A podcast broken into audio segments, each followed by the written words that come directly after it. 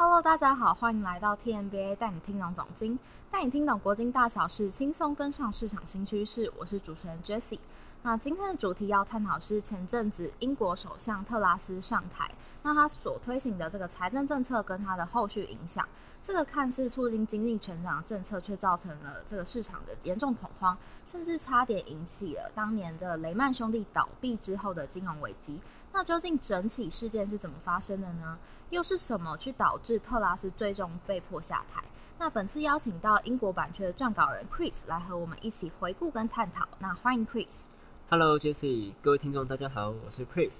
那确诊两个月后，终于可以回来录节目了。嗯，好，欢迎你的回来。那在讨论这次危机之前，可以先帮听众回顾一下这个财政政策的主要内容吗？那主要分成哪些部分呢？好的，没问题。在先前九月二十三日，英国推出迷你预算案，也就是 Mini Budget，又叫做二零二二年成长计划，是英国过去五十年来最大规模的财政政策。而其中主要分为了能源补贴以及减税计划。能源补贴的方面和之前那一集提到大致相同，我们这里就不再赘述。那忘记的观众朋友，记得可以去回去复习一下。而这次的重点是在于这个减税计划，这个政策是打算透过一系列减税措施来降低个人与企业的税负。进而去促进就业以及投资，并达到长期经济成长率二点五帕的目标。而详细的税制调整，可以点击下方资讯栏链接来下载我们的国经双周刊，里面有更完整的详细内容，让大家边听边参考。嗯，听起来是很棒政策。疫情爆发初期，各国不是也都寄出很多财政政策来拯救经济吗？那为什么偏偏在这个时刻会引起这么多的问题，而且得不到当初市场的支持？Jesse 讲的没错。疫情初期，确实英国也透过大量的财政补贴来刺激经济，但不要忘记，当时全球央行都在降息以及进行 QE，而今年反而全球开始加速紧缩，不断升息加上 QT 会减少市场的流动性，整体的经济背景和当年是大不相同的。而之所以得不到市场支持，主要两大因素，第一是成本预算的部分，根据英国财政部的预估，大规模的减税政策。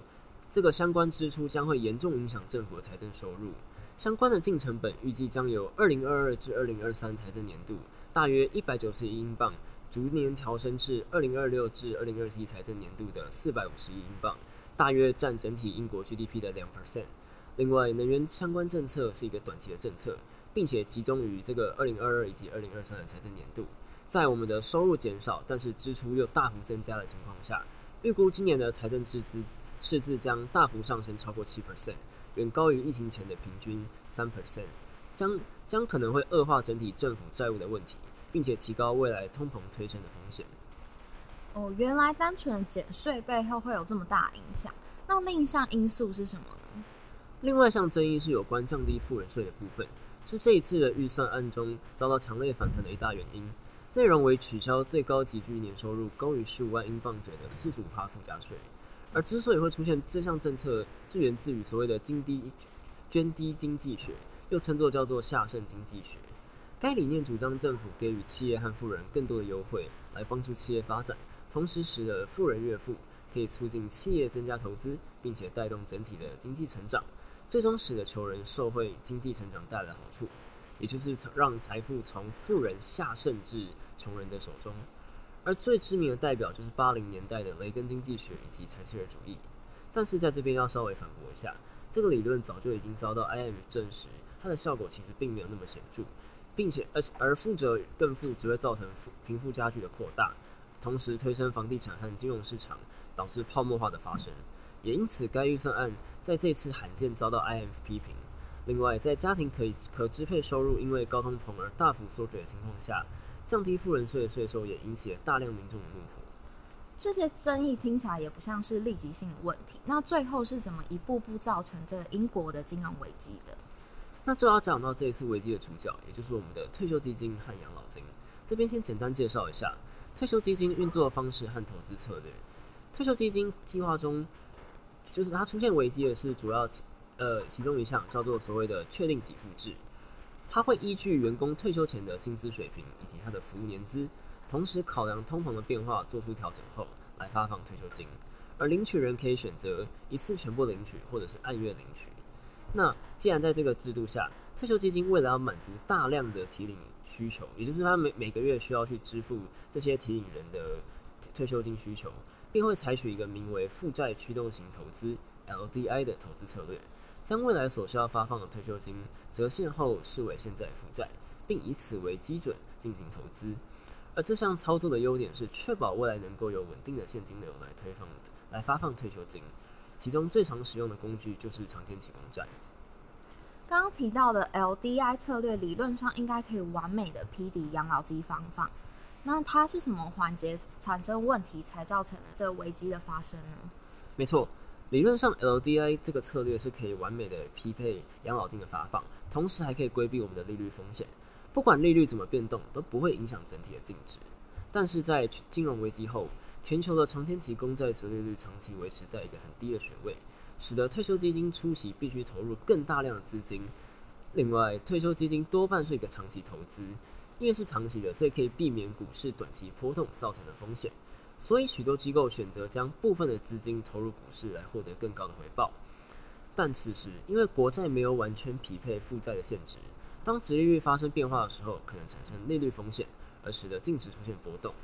那么，退休基金为了要降低初期资金成本，并且减缓刚刚提到的净值波动，他们便会透过杠杆或是衍生性金融商品来进行避险。他们只需要缴交一些保证金，就可以就可以就是就可以获得足够的国债来规避我们的利率风险。那这一次危机的发生，就是因为市场对对于这个财政政策可能带来的影响而感到恐慌。于是纷纷抛售了英国长天期国债，使得殖利率不断的升高，而造成退休基金的避险部位无法顺利缴交保证金，只能依靠变卖国债来补足。而大量的国债又同时的卖出，就会在加深这个国债下跌的幅度，同时使得殖利率持续升高，必须变卖更多的国债来补足保证金，而形成了一个恶性循环，最终引最终差点引发集体破产的危机。那么发生这么严重的问题，英国政府或者是央行有什么应对的措施？英国央行 BOE 在九月二十八日的时候，他们紧急宣布了，就是从那天开始暂时性的购入长天期英国国债，来维持整体金融市场的稳定。那预计是当时是预计总共维持两周，目的是阻止国债持续下跌所引发的连锁反应。而这项紧急购债的政策，暂时性的控制住了英国国债造成流动性危机。使得长天期国债持利率大幅回落，并且拯救了退休基金和养老金这些机构面临爆仓的危机。但在第一周，退休基金他们并没有像 BOE 预期的大幅的卖出国债，其中原因为因为先前抛售的国债是因为无法缴交保证金，但是这些退休基金还是会担心未来必须要用更高的价格来买回国债，因此他们反而改为抛售其他的资产。那在担心这个成效政策成效不如预期下。BOE 在十月十日的时候，他们宣布了扩大救市机制，来防止整体市场再次崩溃。那么，首先是他们将前面第一周没有使用完的额度直接挪移至剩下的天数，然后并且推出暂时性的扩张抵押品回购机制 （TECRF）。这个机制可以让退休基金透过抵押一些股票啦、公司债等等的资产，来从银行换取流动性。这个是在之前的政策或是在以前的措施中都没有办法的。而这个政策预计维持至十一月十日，目前也已确定结束。另外，还推出永久性的短期回购机制，提供银行无限量的准备金来应对流动性的问题。那在这么众多的政策保护下，才能够让才终于让这次的风波平息，度过这次的危机。那你前面在介绍这个捐低经济学的时候，有提到过去英美都有推行类似的大规模财政刺激机的政策。那印象中当时是非常成功的，有拯救经济。为什么同样政策会有那么大的差异？这是个很好的问题。那要对比这两次的差异，就必须要先探讨两个时代下的经济背景。首先是在一九八零年代，英美两国都陷入高通膨危机，处于景气循环中衰退的阶段，而央行也都采取了紧缩货币政策，和和今年的状况算是十分相似。但是同样都采取大规模刺激政财政刺激的政策。为什么特拉斯没有办法再次成为当年的英国铁娘子？而其中主要原因为两个时代的就业市场、财政收支以及政府债务等等出现巨大的落差，同时两国的税负结构、金融环境和现金更更可以说是大不相同，而造成了相似政策却产生截然不同的效果。那么接下来将逐一的去探讨。首先主要是财政增财政收支以及债务平衡的部分，特拉斯政府的减税主要是针对个人所得税和国民保险税。公司税只是未依照计划调升而非调降。相比当年柴切尔透过供给面经济学针对企业调降有所不同，而且特拉斯的财政计划是依靠大量的举债来执行，且于当前债务占 GDP 的比重将近一百 percent 的情况下，他没有提出一个具体有效降低债务的方案。对比当时柴切尔，他降低了所得税、公司税，但是他反过来却同时提高了国民保险税、增值税，以及大幅削减社会福利支出，来取得收支平衡。而不是单纯仰赖就是举债来解决问题。另一方面，当今现金政府的赤字和经常账的赤字也比当年恶化了许多，缺缺乏整体通盘的规划，这个大规模的财政政策刺激计划将会产生严重的财政风险。由此可知，国家的财政跟债务结构是最重要的影响因素。那其他经济背景的差异又是怎么造成如此大的不同呢？那么接下来就要讲到就业市场的部分。在一九八零年代。英美两国失业率皆攀升超过十 percent，且适逢战后婴儿潮成为主要的劳动年龄。反观当今就业市场非常的强劲，失业率又来到近近五十年来的新低。又因为疫情使得许多劳动人口提前退出劳动市场，整体的劳参率无法顺利回升至疫情前的水准。职位空缺数它的成长虽然有放缓，但整体仍是维持在一个高点。而劳动供需缺口扩大下，市场是难以去调整的。种种因素叠加起来，使得降低所得税和国民保险税，它能够对于就是调整它这是这这两个税率的调降，能产生的刺激效果就大幅下降许多。另外一项关键因素是税率的效果，正如刚刚提到，不是只有单纯受到就业市场影响，税率的调降它的幅度才是这个关键。当时英美两国的所得税率分别是八十三 percent 和七十 percent，公司税率分别是五十二 percent 和四十六 percent，对比今天。对比当今现在的税率可以说是高出非常非常多，而当年英国将所得税从八十三 percent 大幅调降至四十 percent，而公司税率下调十八 percent 至三十四 percent，两一个下降了四十几，另外一个下降了大也将近二十，因此当年实实行减税对于促进就业和投资有着非常显著的效果。还有另一项原因是因为当时的经济环境，当时的经济的那个结构上来说。英美两国经济以工业制造业为主，而现金服务业则大约占整体 GDP 七成左右。因此，降低公司税对于增加投资来提升产能的效果也会相较不明显。那么，最后是金融环境的部分。当年存在的相对现在严格许多的金融管制，很多的衍生性商品都还没被发明，或者是还没被广泛使用。因此，短期快速的财政刺激比较不会对金融市场和资产价格产生剧烈的冲击。也比较不会因为常年错综复杂的衍生品投资而出现黑天鹅或是灰犀牛的事件。听起来这次的财政政策是错估了当前的经济背景，那可以帮听众统整一下整起事件造成的原因，以及你认为英国会不会再次发生类似当年雷曼兄弟倒闭造成的这个金融危机，最终蔓延至全球的雷曼时刻？好的，那么我先来做个简单的整理。当前英国经济仍处于高通膨和低失业率的景气过热阶段，现今的刺激性财政政策则去增加需求，并于未来推升通膨，迫使 BOE 必须要以更加鹰派的升息步伐来做应对。时空背景的不同让特拉斯难以去复制过去的成功，同时政府的财政扩张和央行的货币紧缩，两者之间不同调的情况势必会降低整体的政策成效，甚至造成市场动荡。另一方面，我认为此次的危机不至于演变成当年的雷曼时刻。这场风暴是属于错误的财政政策导致的流动性问题，而发生全球性系统风险的几率低。